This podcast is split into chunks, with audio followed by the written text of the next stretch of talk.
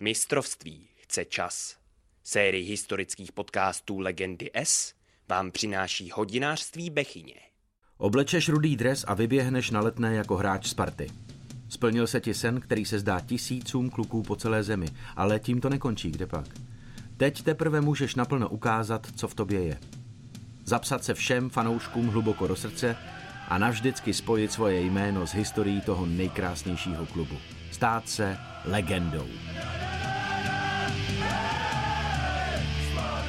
Legendy S, díl čtvrtý, první kanonýr. 128 ligových zápasů, 113 gólů. 97 ligových zápasů za Spartu, 76 gólů. První člen klubu ligových kanonýrů, nejdřív Slávista, pak Spartan, dvojnásobný vítěz ligy se Spartou, vicemistr světa, tichý člověk se specifickým smyslem pro humor, kromě Řížan. Mýtický střelec Josef Silný. Vítejte u poslechu podcastové série Legendy S. Tentokrát se budeme věnovat Josefovi Silnému. Ke vzniku tohoto dílu přispěly rozhovory se spartianským archivářem Václavem Borečkem, novinářem Tomášem Radutínským a historikem Miloslavem Jenčíkem. Využili jsme také rozhovor, který u příležitosti 125 let od založení Sparty vedl Tomáš Radutínský s doktorem Vladimírem Mikulou. Při sledování silného životního příběhu jsme čerpali i z knih Slavné postavy naší kopané od Ferdinanda Šajnosta, Železná Sparta od Vítězslava Houšky a Odbyca na Glafatovi od Zdeňka Pavlise. Využil jsem i spartianské kroniky, o které se v klubu pečlivě starali generace archivářů. Všechny úryvky čte herec a Spartian David Novotný. Příjemnou zábavu.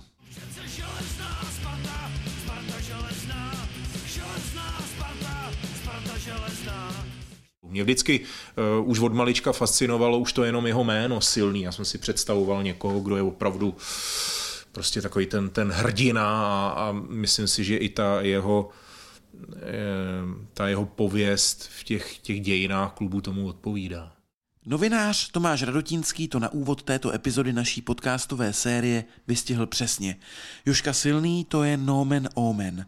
Hráč, který možná nebyl nejtechničtější, neprotáhl se bleskově obranou, ale dokázal si získat míč a šutovat, jak se tehdy říkalo, tedy střílet, přesně střílet. On mířil při střelbě, prostě mířil a velice si dovedl udělat místo ve vápně. Velice dobře. E, prostě byla to osobnost na hřišti, zpracování bíče a to všechno byla pro něho maličkost. Dodává právě k té střelbě Josefa Silného doktor Vladimír Mikula, rodinný přítel a osobní známý Silného. Ale pojďme na začátek. Joška Silný se narodil v lednu 1902 v Kroměříži jako šesté a poslední dítě vrátného z kroměřížského hotelu Simon. A právě v Kroměříži v Hanácké Slávii s fotbalem začínal. Když bylo Josefovi 14, už bratři Kroutilové, majitelé Hanácké Slávie, dobře věděli, jaký talent v týmu mají. Od 16 začal pravidelně nastupovat za A tým a budovat si pověst kanoníra. Všude proti sobě kope 11 chlapů a já jsem na hřišti, abych dával góly.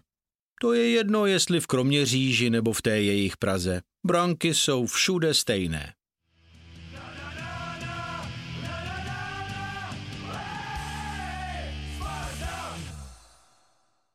Dohledat cokoliv o Josefově osobním životě před rokem 1923 je prakticky nemožné.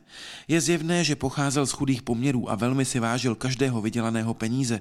V učení působil v obchodě, v železářství u Kubesa, kde dnes najdete stejnojmený penzion.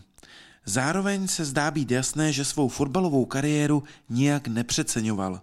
Rozhodně nesnil o tom, že si jednou zakope až v Praze. Enormně se o něj zajímaly hlavně moravské kluby SK Olomouc, Moravská Slávia z Brna i Slovan Ostrava. Ti všichni ho chtěli už v roce 1920. Vyšmejdili nejdřív tatu, což nebyl žádný majstrštyk. Sloužil jako vrátnej v hotelu a v Kroměříži ho znal každý kluk. Proto všichni ti potentáti a šíbři z Holomóca, Ostravy i brněnské moravské slávě zašli rovnou za ním, trochu poklábosili, do kapsy mu strčili 20 korunu a hučeli do něho, aby kluka přemluvil. Tož on by to udělal. A já bych si dal taky třeba říct. Jenže pan generál ve výslužbě Kroutil nechtěl o nějakých klubech z venkova ani slyšet. O Slávii už tuplem ne. A jemu se odporovat nemohlo, protože byl v Kroměříži fotbalovým protektorem, neboť dával dohromady peníze a když bylo nejhůř, i do vlastních úspor sáhl. Hold, bohaté člověk. Proto byl Vébor.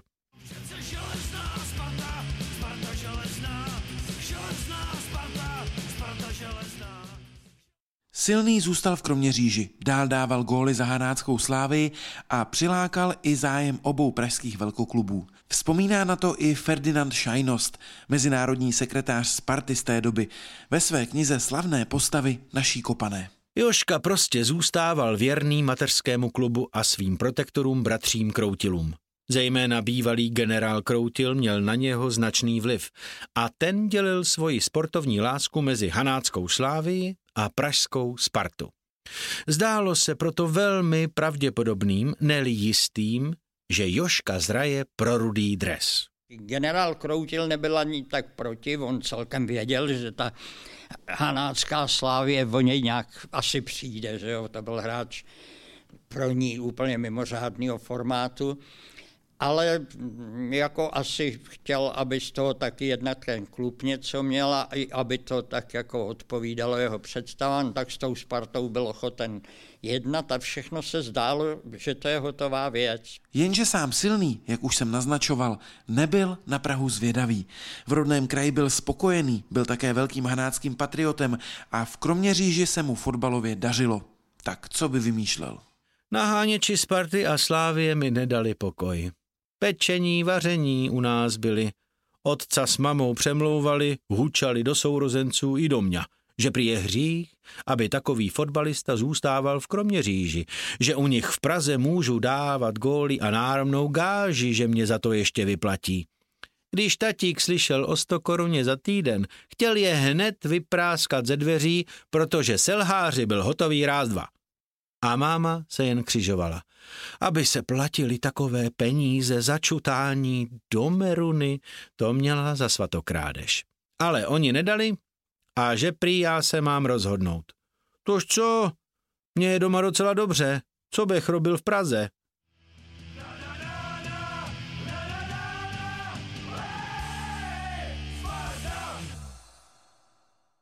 Čteme silného vzpomínku v knize Odbice na Glafatovi od Zdeňka Pavlise. První lákání ze Sparty tedy úspěšné nebylo, jenže na vojnu se tenkrát prostě muselo a silný se tedy v roce 1923 vydává do Olomouce k hanáckému šestému pěšímu pluku. A Sparta ucítila další šanci. Ferdinand Šajnost píše o jakémsi činovníkovi Sparty, panu A. Blíž ho nespecifikuje. Pan A byl jako Moravan silným nadšen a opětovně za ním z vlastního popudu jezdil. Jakožto bývalý důstojník měl přístup k silnému přímo v kasárnách. Tam se s ním domluvil a rovnou zařídil, aby byl Joška přemístěn do Prahy na Smíchov. Takhle poměrně suše to ve své 80 let staré knize popisuje šajnost. To silný na stejné namlouvání v kasárnách vzpomínal barvitěji. Mluvil do mě horem dolem, vojnu jako v bavlnce sliboval.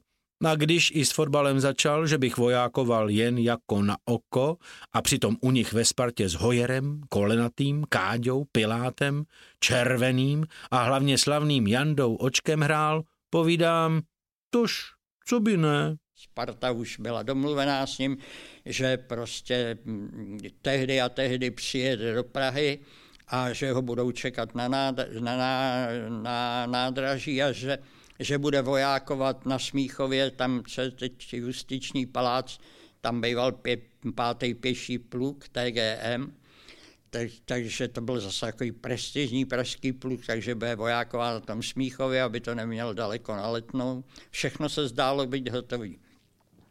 Jenomže o těch jednáních se dověděla Slávě, a taky měla samozřejmě v té době jako bylo, bylo velmi praktický mít ve výboru a měla to řada klubů nějakého důstojníka, protože ty vojáci, krát žádné vojenské kluby neexistovaly, ti vojáci se mohli taky dostat do prezenční služby někam na dlouho, někde, k někam, kde ani žádný fotbal nebyl, tak to bylo potřeba hlídat, že jo.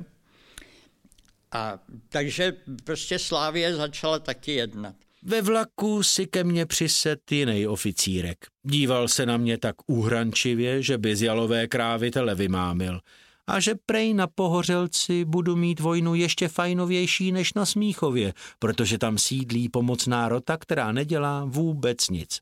A že u nich kopou Seifert Pleticha, Štapl, Hyňák, Šoltis a taky Vaník, s nímž vytvořím dvojici, která rozstřílí každého. Tož, co by ne, pověděl jsem, abych už od něho měl pokoj. V Praze jsem se pak hlásil slávistickým funkcionářům. Tož tak tady jsou. Měli pro mě připravenou smlouvu a v kolonce živnost krasopisně vepsané slovo profesionál. Takže Spartani se jednoho nedověděli, že silný už je v Praze, ale že, že tedy je někde na Pohořelci u nějaké jednotky, že jo, a že prostě, že už patří Slávy. No, vznikla ve Spartě strašlivá panika, začalo se jednat dlouho, se o tom, dokonce se vedlo takový nějaký smírčí řízení někde na asociaci, ale nakonec teda zůstal jako slávy, což Spartani velice těžce nesli. To potvrzuje ve svých vzpomínkách i Ferdinand Šajnost. Jednoho dne se pan A dozvěděl, že to všechno je na špatné cestě. Běžel se tedy okamžitě informovat a ke své hrůze zjistil, že silný je už dávno na pohořelci u pomocné roty. Rozjel se tam a byla to pravda. Joška právě odpočíval na kavalci. Když byl dotázán, proč neuvědomil tazatele o svém příjezdu, prohodil – Tož já myslel, že to je jedno, když tam do Olomouca přijel za mnou jeden nadporučík a tento taky byl, které na mě čekal na nádraží v Praze a které co se si dal podepsat. A ba i jaké si grécary dal otci i mě. Myslel jsem, že je to od vás. O mnoho roků později, až v 70. letech, se Miloslav Jenčík na okolnosti přestupu osobně silného zeptal. On se tomu jenom smál a ty, říkal, když ty Spartani, že mu to vyčítali, tak on říkal, no co, tak já jsem, já jsem myslel, že, no prostě on předstíral, že neví, že, že se upsal někomu jinému, než s kým jednal předtím, ale e, jako někdy se to dalo někde v nějakých novinách, občas v nějakých vzpomínkách číst i tak, že to byl doklad nějaký jeho prostoty, tak Eh, já ho poznal jenom letmo, ale to byl všechno jenom neprostý člověk, to byl člověk strašlivě tak jako od přírody chytrej a šmazaný.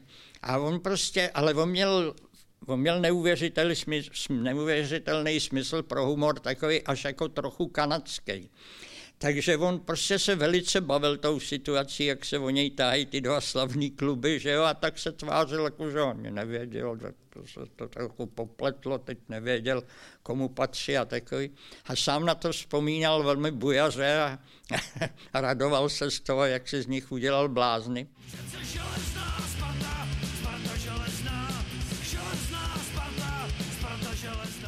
Joška Silný, kterého v Kroměříži vychovávali pro Spartu, tedy skončil ve Slávii. V sešívaném dresu za tři sezóny nasázel 32 ligových gólů. Ale rozpočítávat to na tři sezóny nejde, protože první rok kopal Silný jen za rezervu našeho rivala.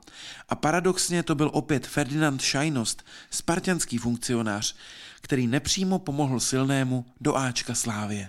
Stalo se to na podzim roku 1924. Slávia chtěla stavět vaníka, který měl ale asociační distanc kvůli předolympijským přípravám. Ježto i Sparta měla některé hráče ze stejného titulu distancované, trval jsem na tom jako zástupce Sparty, že ani vaník nesmí v mistrovském zápase nastoupit. Tím jsem vlastně spečetil porážku Sparty, neboť Slávia v nouzi musela postavit i silného. A ten byl hrdinou zápasu. Slávia zvítězila 2-1. Joška byl pak již stálým hráčem prvého mužstva. Nejprve hrál na levé spojce vedle Vaníka a později definitivně v centru obvykle se Šoltisem a Pučem na spojkách. Teď je ideální čas ještě podrobněji se zmínit o silného stylu hry. Při začátcích ve Slávii a následně těsně před koncem ve Spartě nenastupoval ve středu útoku, ale na spojce. To byla v pětiútočníkovém systému pozice mezi středním útočníkem a křídlem. Tam mu to ale moc nesedělo. On byl rozený zabiják do vápna. On byl statný, vysoký, měl výskok, vý, vý, strašně nebezpečný, teda pro branku byl ve hře hlavou, tvrdě střílel a i měl takový smysl, no nebyl to Pilát, prostě po Pilátovi ve Spartě byla představa takového toho středního útočníka, toho mozku, toho dispečera s dokonalou, jemnou, precizní technikou, tak to on nebyl. Ale zase na rozdíl od toho Piláta to byl tedy bojovník a, a on se doved prosadit i tím fyzickým fondem a do všeho šel velice tvrdě. Průrazný hráč, technicky zdatný. On totiž, to možná nikdo neví, on pořád si s tenisákem. Pořád si s tenisákem jako kluk. Běhá s mojím otcem na Rigově náběstí, tam běží a běhali kolem kašny a mě vždycky v kapse bročky jo, do vzduchovky a tak s něma eh, kopal, žongloval. Popisují silného dovednosti Miloslav Jenčík a rodinný známý, doktor Mikula. Máme tedy před sebou poměrně jasně vykreslený obraz útočníka, který dokázal dát v jednom zápase klidně pět gólů. Ale možná neuškodí si připomenout i to, že tehdy se fotbal hrál výrazně jiným stylem, jak popisuje fotbalový komentátor Tomáš Radotínský. Ano, padalo víc gólů, protože se hrálo víc útočně, hrálo se i na víc útočníků v jiném rozestavení, byť už tehdy byli třeba trenéři jako Herbert Chapman, který se snažili vymyslet něco nového, reagovali třeba na změny pravidel, tehdy se měnilo pravidlo o offsideu, bylo potřeba na to reagovat, takže se zrodil VM systém a další příbuzný systémy, které samozřejmě měly víc zabezpečit tu obranu, umožnit převahu ve středu hřiště a, a to, aby se víc prosazovali ty útoční hráči. Takže tehdy se hrálo třeba na pět útočníků, byl tam střední útočník, spojka, křídlo.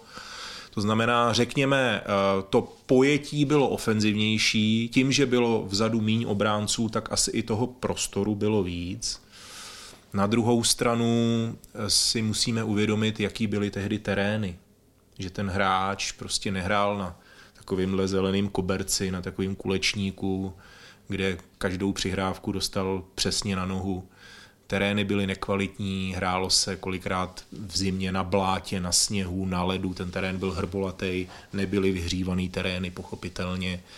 Ani míče nebyly tak kvalitní, to znamená, to vyžadovalo daleko větší nároky na tu technickou vyspělost, na zpracování balónu a tak. Takže v tomhle tom to bylo složitější, plus samozřejmě celá příprava je dneska na daleko vyšší úrovni, profesionálnější úrovni, to znamená jednak tréninkový proces, regenerace hráčů, péče o zdravotní stav hráčů, čili v tomhle současní hráči to mají, mají zase snažší. Takže je těžký srovnávat jo, silného, který hrával ve 20. ve 30. letech, čili před 100 lety a, a současní hráče. Jestli by se třeba silný prosadil dneska. Já vždycky tvrdím, že skutečný talent, eh, hráč, který prostě to dostane od přírody, tak se prosadí vždycky. A jenom by musel se přizpůsobit těm nárokům toho moderního fotbalu, víc trénovat, víc běhat, být důraznější, ale když to ten člověk má v noze a umí dát gól, tak ho dá podle mě vždycky. Netroufám si říct, jak by si tyhle hráči vedli dneska, asi by nedali 7 gólů v zápase a neskončilo by to 8-3, ale skončilo by to třeba 1-0 nebo 2-1, ale ty, ty kvalitní hráči by se, by se prostě prosadili. Podle mě i díky tomu, že uh, si tak nějak uměli víc hrát. Podle mě byli takový jako všestranější sportovci. Jo. Dneska se to směřuje všechno Eh, hlavně na, na ten trénink, jo, na, tu, na tu atletičnost, na to, aby hráči byli dobře fyzicky vybavení, kondičně vybavení, aby byli agresivní, ale, ale možná, že ty, ty starší generace zase zvládaly víc sportovních odvětví najednou, jo, takže byli třeba obratnější, šikovnější a, a, a technicky vybavenější a měli v sobě takovou tu přirozenou hravost A to si myslím, že s tím by ten, ten hráč dneska, dneska vyčníval, byl by prostě individualita. Takže já si myslím, že tyhle hráči by se prostě nestratili. No.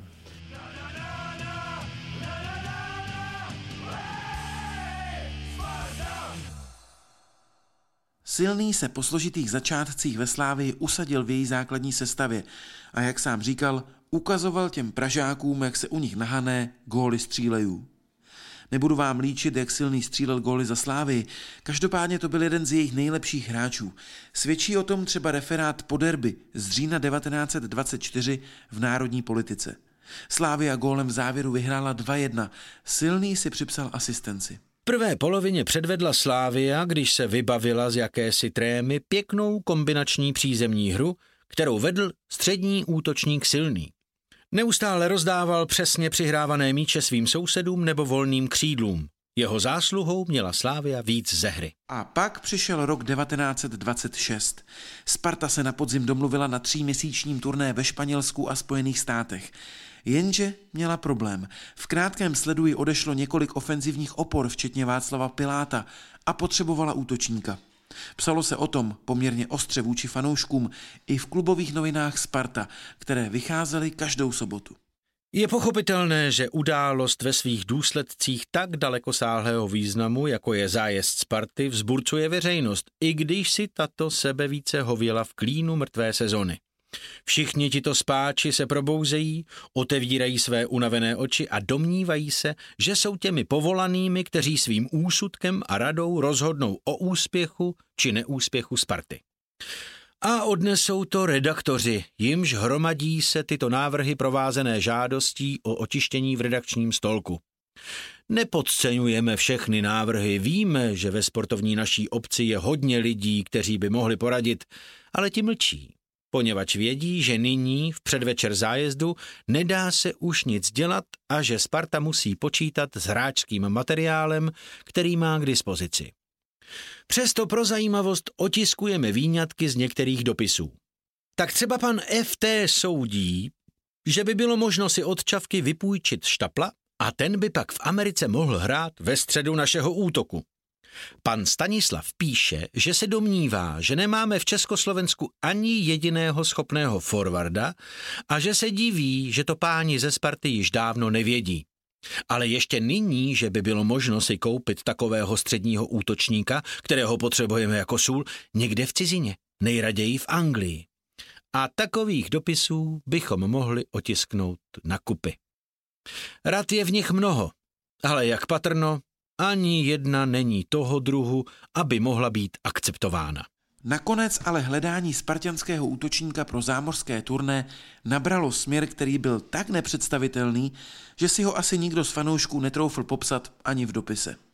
Nemyslete si, že mezi Spartou a Sláví to tehdy nejiskřilo. Naopak, oba kluby se pravidelně rozkmotřovali a pak zase přátelili. Každou takovou vlnu provázely hanobící dopisy otištěné v novinách, plamené projevy funkcionářů nebo stížnosti na výkony sudích v derby. Ale tenkrát, v srpnu 1926, byly zrovna vztahy mezi Spartou a Sláví korektní. A sám náš sešívaný rival přišel s nabídkou. Prodáme vám Jošku Silného. Vzpomíná na to Ferdinand Šajnost. Byl jsem nadšen, když mě Slávia učinila takovou nabídku. Odstupné požadovali ve výši 60 tisíc korun. Bylo to hodně peněz, ale v důsledku tohoto posílení mužstva sjednal jsem ještě před odjezdem do Ameriky telegraficky dva zápasy v Barceloně. Byl tím zaplacen přestup silného a ještě něco zbylo. Ze Slávie přestoupil do Sparty. Už to samo o sobě je samozřejmě svým způsobem kuriozita, byť pár přestupů tímhle směrem nebo i opačným směrem bylo, i třeba v poslední době, ale ta rivalita, řekněme, před první světovou válkou i před druhou světovou válkou byla místy velká, byly tam byla tam velká nevraživost mezi těma klubama, občas se podařilo zakopat nějakou válečnou sekeru a vyhlásit příměří, ale místy skutečně eh, jak na hřišti, tak, tak v zákulisí to nepřátelství bylo hodně velký, takže mě osobně překvapuje už to, že Slávia prodala takovýhleho hráče do Sparty. Taková ta animozita mezi těma fanoušky, mezi těmi fanoušky tehdy byla, ale bylo to spíš, bylo to trošku víc proti dnešku. Mně se to trošku dneska nelíbí, musím se přiznat, taková ta nevraživost někdy u některých, já neříkám u všech, u některých fanoušků až tak přecházející do takové nenávisti, to je samozřejmě nesmysl, protože, jak známo, stará dobrá teze říká, že Sparta je, když je Slávě, nebo opačně, když někdo chce Slávě, je když je Sparta. A že by to tak mělo být, ta, taková teda jako rivali, rivalita ve vzájemnosti nebo vzájemnost v rivalitě a vzájemný respekt, že, že by tam měl, měl vždycky být. Tenkrát to víc takhle fungovalo, tak samozřejmě mu to dlouho nemohli zapomenout fanoušci, takový ten podivný únik do té slávě, ale byl přijat se všemi podstami, když se vrátil a stal jsem jako miláčkem, miláčkem Sparty.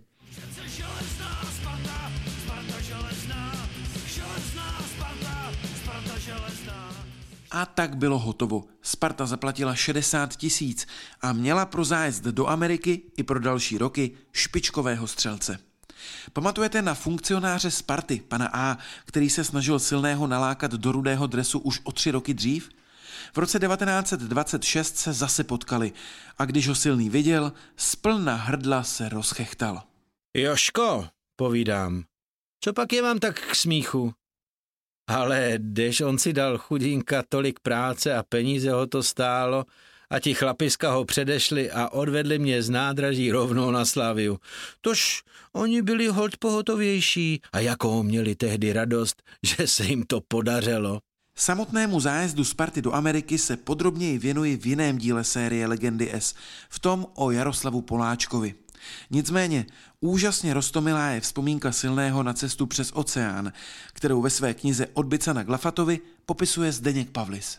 Týden na moři byl zlý. Pro všechny, protože kde koho sklátila ta divná mořská nemoc, neboť na mé medicamenty nikdo nevěřil. Slivovička a slanina by jim prý nedělala dobře, i když mě na nohou držela. Vždyť já byl jediný za celou sedmidenní plavbu nepoznal, co je to nejíst, nespat a přes palubu krmit ryby. Takový kolenáč proklel celý svět, že se nechal podobnému dobrodružství zlákat a pouze ve světlých chvílích se poptával u vejborů, zda by se snad nemohl vrátit v zimě, až zamrznou ledy a bude schůdná cesta přes Aljašku a potom Ázii. Ale amerických břehů se nakonec přece jen všichni dožili. Já se slaninou, oni o sucharech a čaji. Na nový svět jsme ale kulili oči všichni. Nejdřív se ovšem muselo vystřízlivět, protože v Americe vládla tuhá prohibice a všechny zásoby kořalky a vůbec alkoholu jsme museli vypít, než se na palubě objeví prohibiční úředníci. Po návratu do Prahy silný začal Spartě trvale konečně plnit to, co v něm viděla už před lety v Kroměříži. Rok 1927 byl jednoznačně nejlepším v jeho kariéře. Sparta vyhrála titul, i středoevropský pohár, nejlepší soutěž kontinentu a národní tým, v jehož středu silný nesměl chybět, neprohrál v tom roce jediné utkání a to hrál třeba proti ohromně silným Maďarům. A fanoušci Sparty zase psali do klubových novin, tentokrát v jiném duchu. Teprve když přišel Josef Silný, vůdce útoku par excellence, Vašek Pilát v novém zdokonaleném vydání, odpadla vedení fotbalové sekce jedna velká starost s obsazením středu útoku.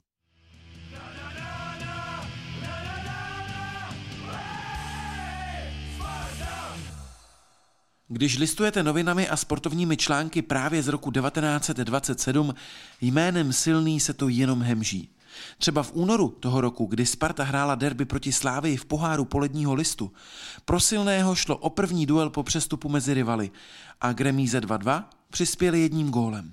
Co provádělo u Slávie pět hráčů, to s nepatrnou spoluprací ostatních čtyř útočníků musel dokázat i silný sám. Byl jedním slovem ohromný. Zkoušel to zpočátku všelijak, nešlo to. Pak se na to dohřál a zahrál to sám. Nemoha se spolehnout na své okolí a málo podporován svými halvy, vracel se pro míč, bojoval s naprostým úspěchem v bojích muže proti muži a šel s míčem kupředu způsobem, který imponoval. Byl to výkon centrforwarda, jakého jsme dosud nebyli u nás svědky. Nebo článek z dubna 1927, kdy Sparta přejela v lize Viktorie Žižkov poměrem 9-0. Sparta sama jako celek i se všemi jednotlivci překvapila. Byl to v pravém slova smyslu návrat do dob, kdy již každý zápas byl rozhodnut nástupem mužstva na hřiště. Sparta v neděli hrála jako v dobách, kdy její příznivci nebyli dychtivi na výhru. Tenkrát rozhodoval v interesu diváků pouze počet branek. Spartanská mašina se rozjela od prvních minut, silný podal jeden ze svých nejlepších výkonů v rudém dresu. Byl stále tam, kde toho situace vyžadovala. Byl tam, kde potřeba bylo jeho rozhledu. Byl tam, kde jeho jedinečné přihrání bylo prvním předpokladem každého úspěchu. Silný operoval skvělou taktikou, volil křídelní systém hry. Kolmým přehráváním přes hřiště posílal Malouna a Horej se kupředu, z přesných centrů hrozilo brance Viktorie nebezpečí. Ale nemyslete si, že tehdejší noviny jen chválili. V semifinále středoevropského poháru Sparta na podzim 1927 v Praze remizovala s Hungárií 0-0 ale přesto postoupila, protože soupeř měl v sestavě Kalmana Konráda, který směl po karenční době, což bylo období po přestupu, kdy hráč nesměl nastupovat, hrát až o týden později. Každopádně silnému se v tom zápase nedařilo a Jindy Tahoun Sparty si ve sportovním věstníku přečetl neúprosnou kritiku. Takový silný je rovněž příkladem, bohužel jenom odstrašujícím. S bohorovným klidem přihlíží, jak se ostatní dřou a vytahuje na světlo denní s lhostejnou otevřeností své osobní cíle a antipatie, přehlíže zájem celku. Skutečnost, že hráč s takovou mentalitou hraje na odpovědném místě ve středu útoku, byla pro Spartu největším handicapem. Že dnes silný není tím, čím byl ještě nedávno, to se všeobecně vědělo. Co však zaráželo a vzburcovalo v hledišti bouře odporu, byl nezájem tohoto hráče a ležérnost, která hodně kontrastovala se snahou ostatních, u nichž tato vlastnost alespoň částečně omluví celkově slabý výkon. Ale víte, jak to je. Hlavní byl postup a na výkon už se za pár dní nikdo neptal. Zvlášť, když v prvním finálovém zápase doma proti Rapidu Vídeň Sparta vyhrála 6-2 a silný dal dva góly. V onom utkání nicméně nehrál v centru útoku, ale na spojce. Silný ukázal poprvé na novém místě znovu své skvělé umění. Jeho raše, podnikané po přihrávkách Miclíkových, byly postrachem vídeňské obrany. Jeho výkon stal se tím velmi namáhavým a není divu, že v druhé polovině povolil, aby se ku konci opět vložil do hry s plnou vervou. Pak už Spartě stačila na hřišti soupeře ve Vídni k zisku trofeje porážka 1-2. Spolu se svými spoluhráči tam zažil Joška Silný hodně divoký závěr finálového duelu. Spartané dostali pohár a zlaté medaile, ale v té chvíli se pro ně situace stala hrozivou. Potřebovali se dostat napříč s fanatizovaným davem do svých kabin. Po obrovské námaze se jim to zdaří, ale jsou celý popliváni, pokopáni a Káďa zraněn na hlavě. O nadávkách nemluvíme.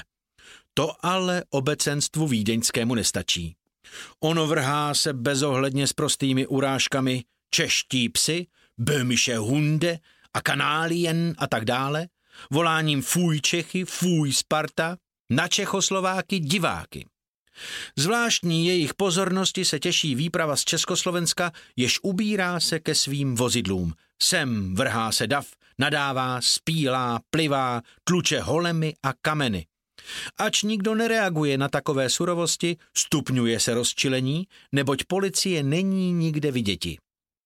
Řada Čechoslováků je krvavě zraněna, autokary se rozjíždějí a za nimi nese se déšť kamenů, ba celých cihel, kterýmiž to rostomilostmi loučí se pohostinná Vídeň s těmi, kteří přijeli se podívati na finále poháru. Nepříjemná je i cesta do hotelů, neboť z nabitých elektrik se plivá a nadává všem, kteří v autokarech sedí. Takový byl doslov jedné z největších fotbalových událostí Evropy ve Vídni.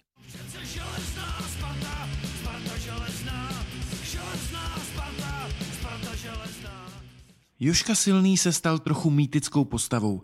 Dával spoustu branek, málo mluvil, zas až tak moc se toho o něm dodnes neví.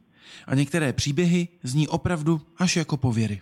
Traduje se ta historka, že jednou zaspal, že ho přišli probudit domů. On vstal z postele, rychle se oblíknul, jel na zápas, ten už se rozehrál mezi tím, takže on naskočil na hřiště a dal sedm gólů. Téhle historce se musíme trochu víc pověnovat. Zní to šíleně, že? Jenže žádný mýtus. Přesně takhle se to stalo.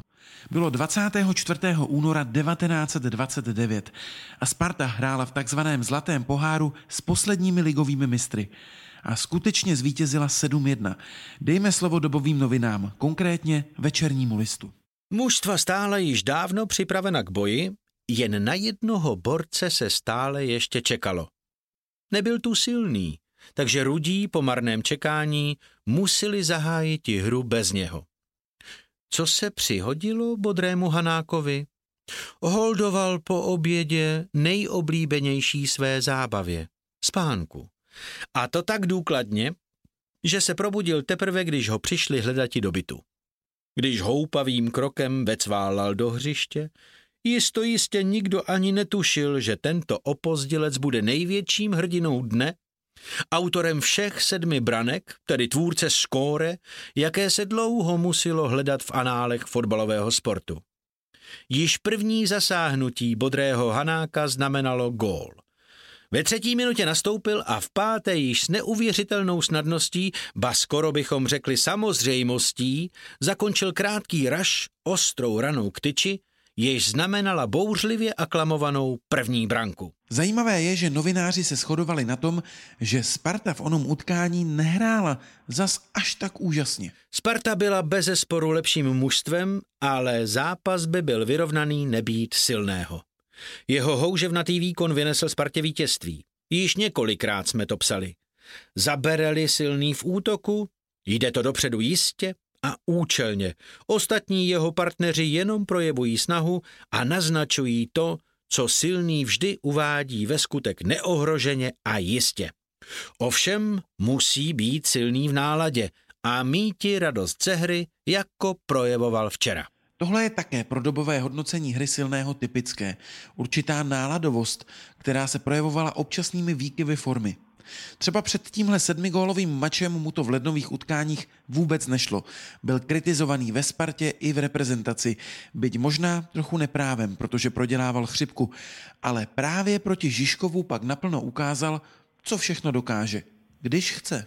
Jestliže snad neměl tak docela Pilátovi taktické schopnosti a jeho rafinované technické přihrání, pak proti tomuto minus vykazoval plus ve větší rychlosti. Bylo všeobecně známo, jak těžko se hrálo proti silnému samotnému Káďovi v době, kdy ještě byl na výši. A v pozdějších letech, kdy již byl silný ve Spartě, bylo mu nejskvělejším doporučením, že národní tým, když on hrál v centerforwardu, nepoznal za celý rok 1927 ani jednou hořkost porážky. A že dokonce zvítězil v mezistátním zápase nad Maďarskem v Budapešti, což se nám ani předtím, ani potom již nikdy nepoštěstilo. Vzpomíná ve své knize z roku 1940 Ferdinand Šajnost. Z výjezdu s národním týmem pochází i historka, kterou dává k dobru historik Miloslav Jenčík. Stalo se to v roce 1928 v Paříži. Večer si vyšli hoši mm, nějak za zády těch funkcionářů a nějak se domluvili a vyšli si do noční Paříže a trošičku se tak rozpustili, že, a dostali se do nějakého konfliktu s nějakou policejní hlídkou a tady všechny pozbíral. Až na silného, který se vypařil do tmy. A došel do hotelu, nikomu nic neřekl, šel si lehnout, ráno vstal k snídani a ty výboři, když přišli dolů na snídani, společně tak v, tý, v tom salonku, kde tam už to teda mělo jedlo, tak prostě seděl silný a tak si tam hodoval prostě spokojeně. A oni mu říkali, jak to, že je tam, tam sám. A on říkal, no, že ty ostatní pozbírala v noci policie. A oni byli zcela zděšený.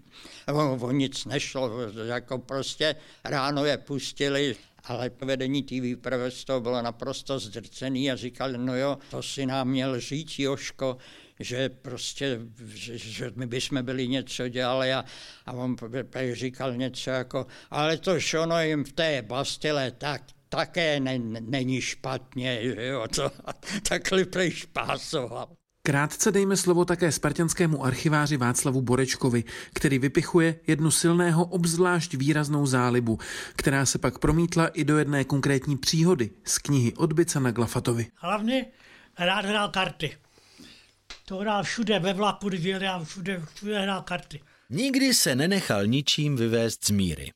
Ani paní učitelce Patočkové se to nepovedlo, když s manželem doprovázeli Slávy na zájezdu do Španělska jako tlumočníci znalí hispánského jazyka. Výprava Pražanů se vracela domů přes Švýcarsko a v průsmyku svatého Gotharda 2000 metrů nad mořem v duchu tehdejších zvyklostí vlak zastavil, aby se cestující mohli pokochat nádherou alpské krajiny. Pane Silný, Pojďte se také podívat na tu nádheru, vábila paní učitelka mladého slávistického střelce. Jenže silnému právě šla karta, v ruce držel eso, takže odvětil, ale paní, neříkéte, takový hore máme ho nás nahané také.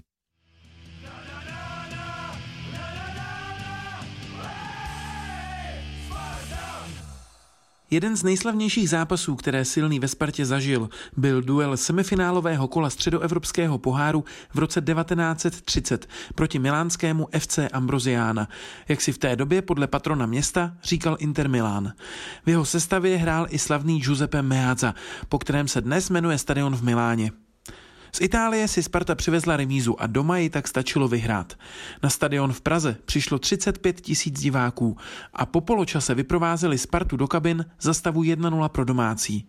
O průběhu druhé půle se dočteme v železné Spartě od Vítězslava Houšky. Další úspěšná hlavička, tentokrát Košťálkova, na začátku druhé půle uklidňuje mužstvo Sparty a zneklidňuje patronátní mužstvo svatého Ambrože. Jde to ráz na ráz, z nohy na nohu, z kopačky do sítě. Brén Košťálkovi, Košťálek silnému, silný prudce pod břevno 3-0. A pak Brén 4-0, podrazil 5-0, Hejma 6-0. Tři minuty před koncem dává Ferraro čestnou branku Ambroziány. Sparta je ve finále. Ve finále pak Sparta překvapivě neuspěla. Doma prohrála s Rapidem Vídeň 0-2, venku sice vyhrála 3-2, ale na pohár to nestačilo. Ale ten zápas proti Milánu už nepovedené finále pokazit nemohlo. Silný se do učebnic fotbalu zapsal také jako první člen klubu ligových kanonýrů.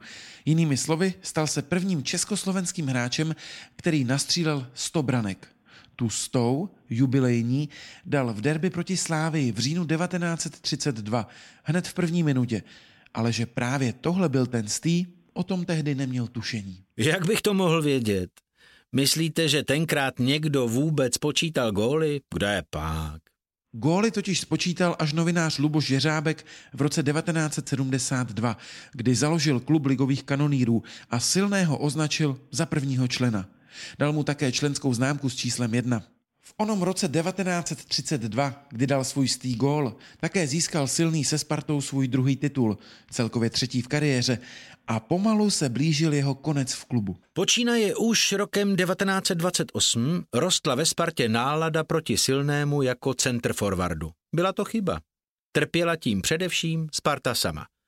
A při známém mocenském vlivu letenských lídrů v ústředí byla ohrožena hra silného i v centrforwardu národního mužstva. Skutečně i v novinách se tehdy objevovaly úvahy o tom, že silný už nemá na to hrát ve Spartě ve středu útoku. Přispěl k tomu v roce 1930 i příchod jiného hvězdného centrforwarda, Raymona Bréna. Sparta už prostě silného nechtěla a když za něj dostala nabídku z francouzského Nim, rychle se s klubem dohodla. Blížilo se ale mistrovství světa a tak byl z hodně nezvyklé věci, tedy možného odchodu reprezentanta do ciziny, v Československu docela poprask.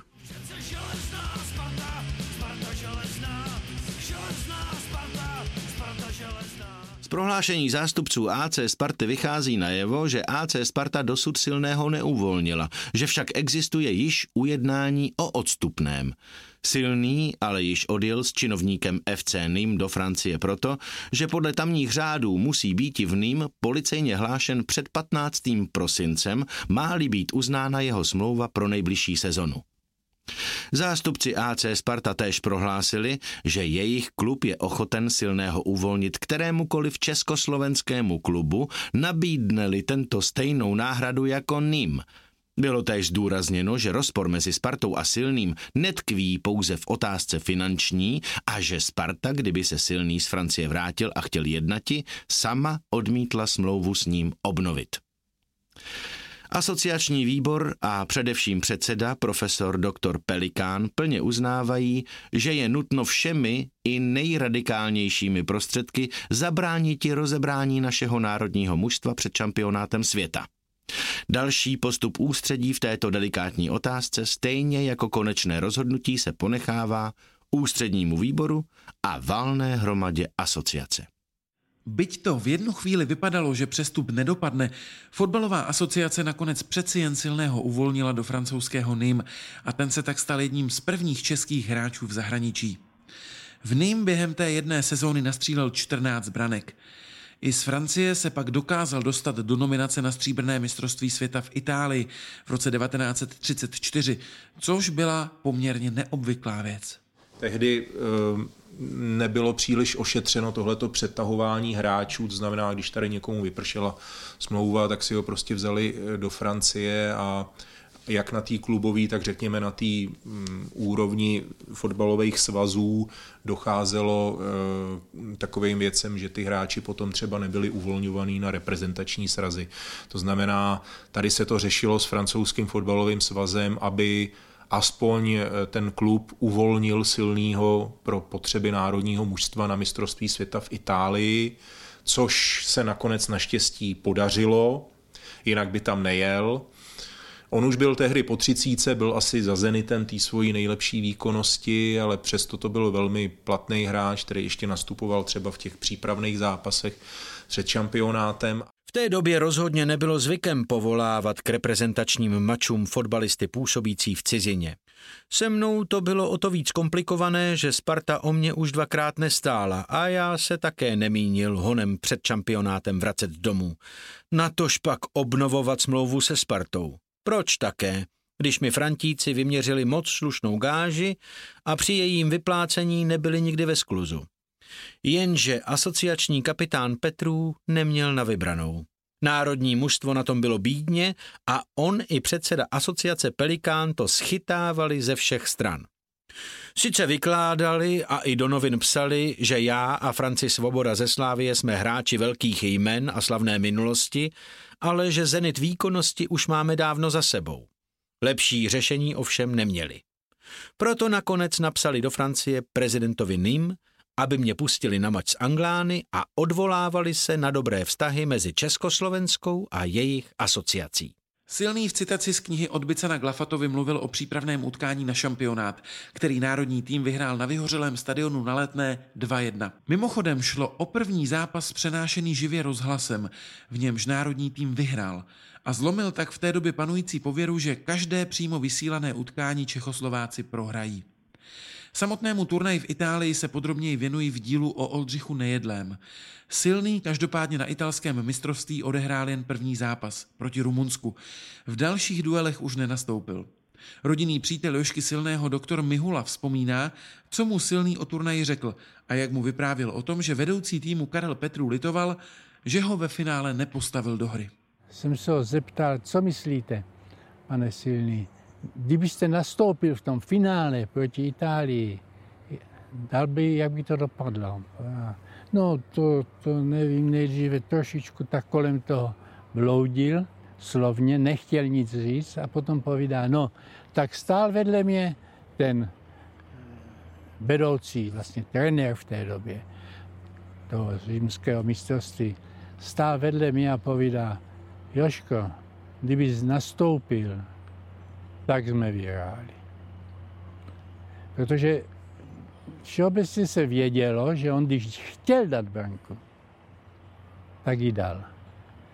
Když byla taková pověst, že se někdy sázel s fanoušky, že když pleskne, když jde na hřiště, jo, takže tu branku dá. Ale on skutečně dával důležité branky. On dával branky, které rozhodovaly utkání, to za první, a za druhý branky s nebezpečným soupeřem, speciálně v eh, reprezentaci. Někdo se může podívat na statistiku, kolik dal branek Maďarům, kolik dal Rakušanům, takovým soupeřům. Na těch on si dělal a jaké to byly branky. Vyrovnávací, třeba když to bylo nutné, vedoucí, když to bylo nutné, otáčející skore, prostě důležité branky. Vysvětluje pan Mikula. A má pravdu. Tenkrát ohromně silným Maďarům nasázel Joška během své kariéry pět gólů, Rakušanům čtyři a jeho nejoblíbenějším soupeřem byla Jugoslávie, které dal celkem deset branek, včetně čtyř v jediném utkání v červnu 1926. V národním týmu odehrál celkem 50 zápasů, ten proti Rumunům na mistrovství světa byl jeho posledním a dal 28 branek. Mimochodem, na mistrovství nastupoval v dresu Rakouska i Pepi Bican, kterého silný později označoval za nejlepšího fotbalistu, kterého potkal. Bůh vám říct, že jsem položil někdy Jaškovi Silnému, jsem mu položil otázku.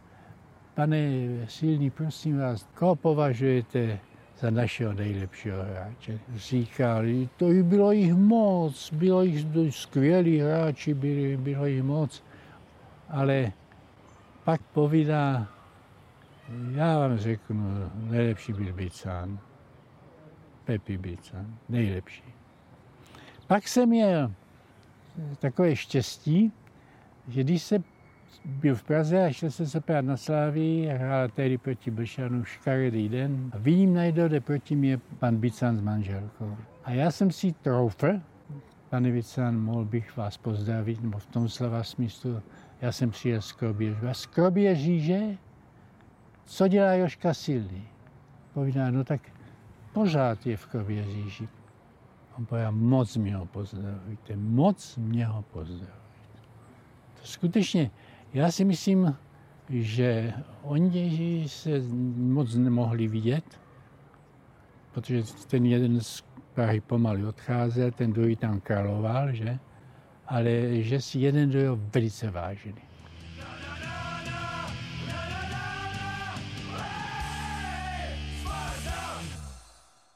Po šampionátu silný zjistil, že do Francie už se vrátit nemůže, protože Ným mezi tím kvůli finančním problémům přišlo o status profesionálního klubu.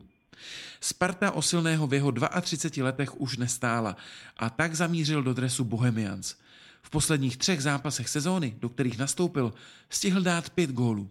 Bohemka tenkrát byla eh, v takové svízelné situaci v roce 35, byla na sestup a on jim slíbil už předtím, když šel do té Francie, tak s ním nějak jednali, ten Rada Daner, slavný ten funkcionář vršovický, s ním jednal a on mu slíbil, že až se vrátí z té Francie, takže ještě za tu bohemku něco odehraje, nějak si na to dali ruku.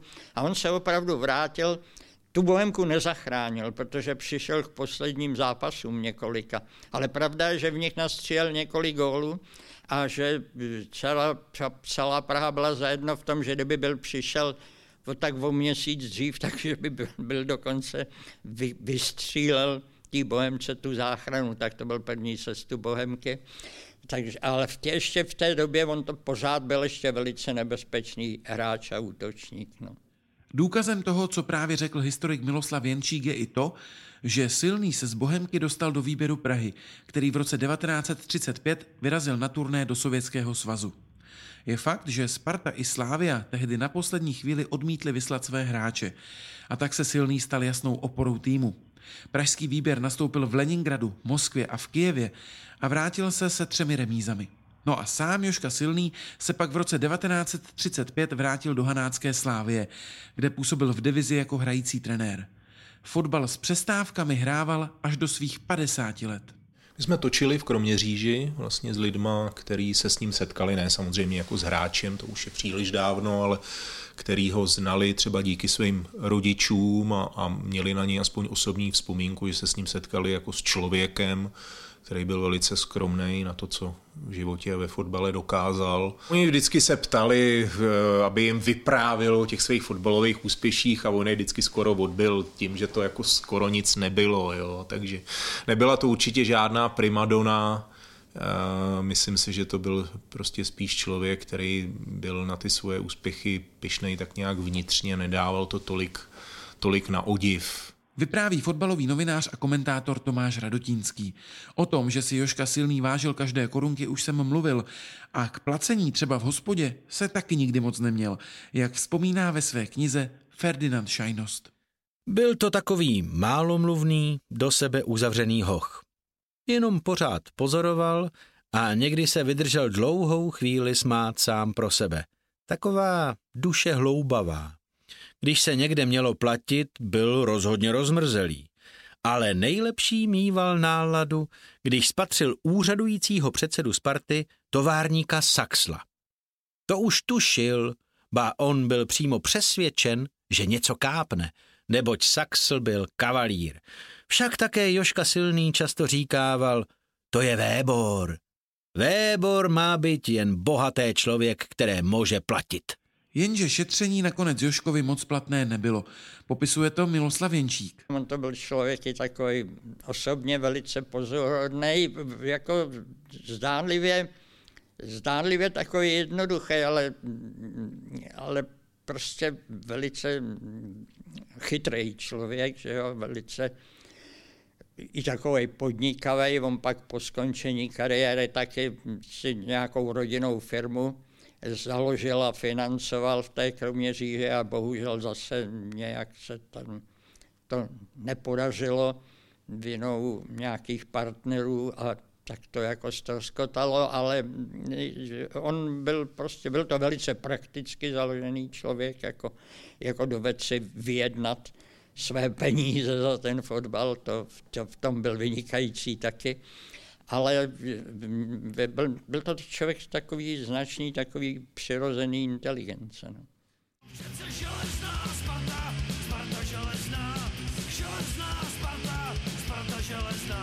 Zbytek života strávil silný v Kroměříži a do Prahy se nevracel. Až v roce 1979 při příležitosti setkání členů klubu kanonýrů neodolal a vyrazil do Prahy setkat se s hráči pozdějších generací, kteří navazovali na jeho střelecké umění. Právě tehdy dal ojedinělý rozhovor časopisu Gól, kde mimo jiné popisoval, jak to za jeho dob chodívalo na hřišti. Člověk musel být pořád ve střehu. Hlavně tehdy, když zrovna neměl míč. Když k tobě přilítne Meruna, pak už je pozdě se rozhlížet. Jen si nemyslete, my jsme se taky dovedli vrátit, ale většinou nás zadáci hnedka vypoklonkovali. Kolikrát mne třeba jen Tonda Hoyer okřikl, nepřekážej tady, dělej si svoje. A měl pravdu. Kdybych totiž nehrál centra, ale nějakého toho tandéma, nebo jak se tomu dnes říká, tak jsem nikdy nemohl nastřílet tolik gólů. Silný zůstával význačnou kroměřížskou postavou, o které všichni místní věděli a vážili si ji. Důkazem budiš třeba telegram, který dorazil na letnou v roce 1963 u příležitosti 70. narozenin klubu právě od jednoho kroměřížana. Gratuluji k narozeninám Spartaku Sokolovo, důstojnému to nástupci slavné a železné AC Sparty, která vždy těšila se i nahané největším sympatiím. A zvlášť u nás v Kroměříži byly tyto sympatie největší, když náš rodák Joška Silný dlouho se v dresu Sparty byl statečně na všech hřištích za vítězství spartanských barev, na což tu rád vzpomíná, pokládá je tuto dobu za nejradostnější období svého života.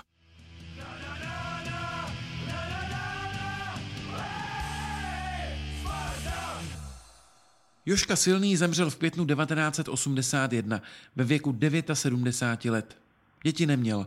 Nechal po sobě manželku Anu, která ho přežila o 9 let. A pak po sobě zanechal také korespondenci, která by rozhodně z dokumentárních důvodů byla velmi zajímavá. Jeho synovec, který ji zdědil, ji tehdy předal hanáckému klubu Slávia na památku. Zatím jsem tyhle dopisy nenašel, ale jednou se to třeba povede a pak tenhle díl naší série určitě rozšíříme. Tečku za vzpomínkou na Jošku Silného udělá pan doktor Vladimír Mikula, který se zasloužil o to, že se po něm v Kroměříži jmenuje ulice. Uh, ulice nesoucí jeho jméno, to si myslím, že málo který fotbalista nejenom v Kroměříži, ale vůbec v celé naší zemi se něčím takovým může pochlubit. Takže je to jeden z určitě nejslavnějších rodáků z Kroměříže a a, a myslím si, že ty, co ho zažili, co si ho pamatují jako fotbalistu nebo aspoň jako člověka, tak si ho tam do dneška hodně vážejí. Mně se vždycky zdálo, vždycky se mi zdálo, že město mu ještě něco dluží. Určitě pač ta sláva jeho byla velká. A tehdy po 89. roce jsem se dostal do městské rady a městského zastupitelstva a tam se začali některé ty ulice malo jmenovat. Já jsem navrhl a všetci to vlastně schválili, pač konečně si, jak si uvědomili, kdo to Joška Silný byl, tak po něm nazvaná ulice. Ulice Jošky Silné. A on si to zaslouží, pač on byl koběř. On skutečně to město miloval. Od Klukovských let až do své smrti. Právě jste doposlouchali epizodu podcastové série Legendy S, nazvanou První kanonýr. Pokud se vám tenhle díl líbil, puste si i některý další. Budeme rádi. Za spolupráci na této epizodě děkuji Václavu Borečkovi, Miloslavu Jenčíkovi a Tomáši Radotínskému. Ukázky z knih slavné postavy naší kopané od Ferdinanda Šajnosta, Železná Sparta od Vítězslava Houšky a od Bicana Glafatovi od Zdeňka Pavlise četl David Novotný. Moje jméno je Lukáš Pečeně a tuhle podcastovou sérii jsem pro vás připravil. Budu rád, když nám dáte na sociálních sítích vědět, jestli se povedla a jestli máme třeba v budoucnu připravit druhou sérii. Díky za poslech.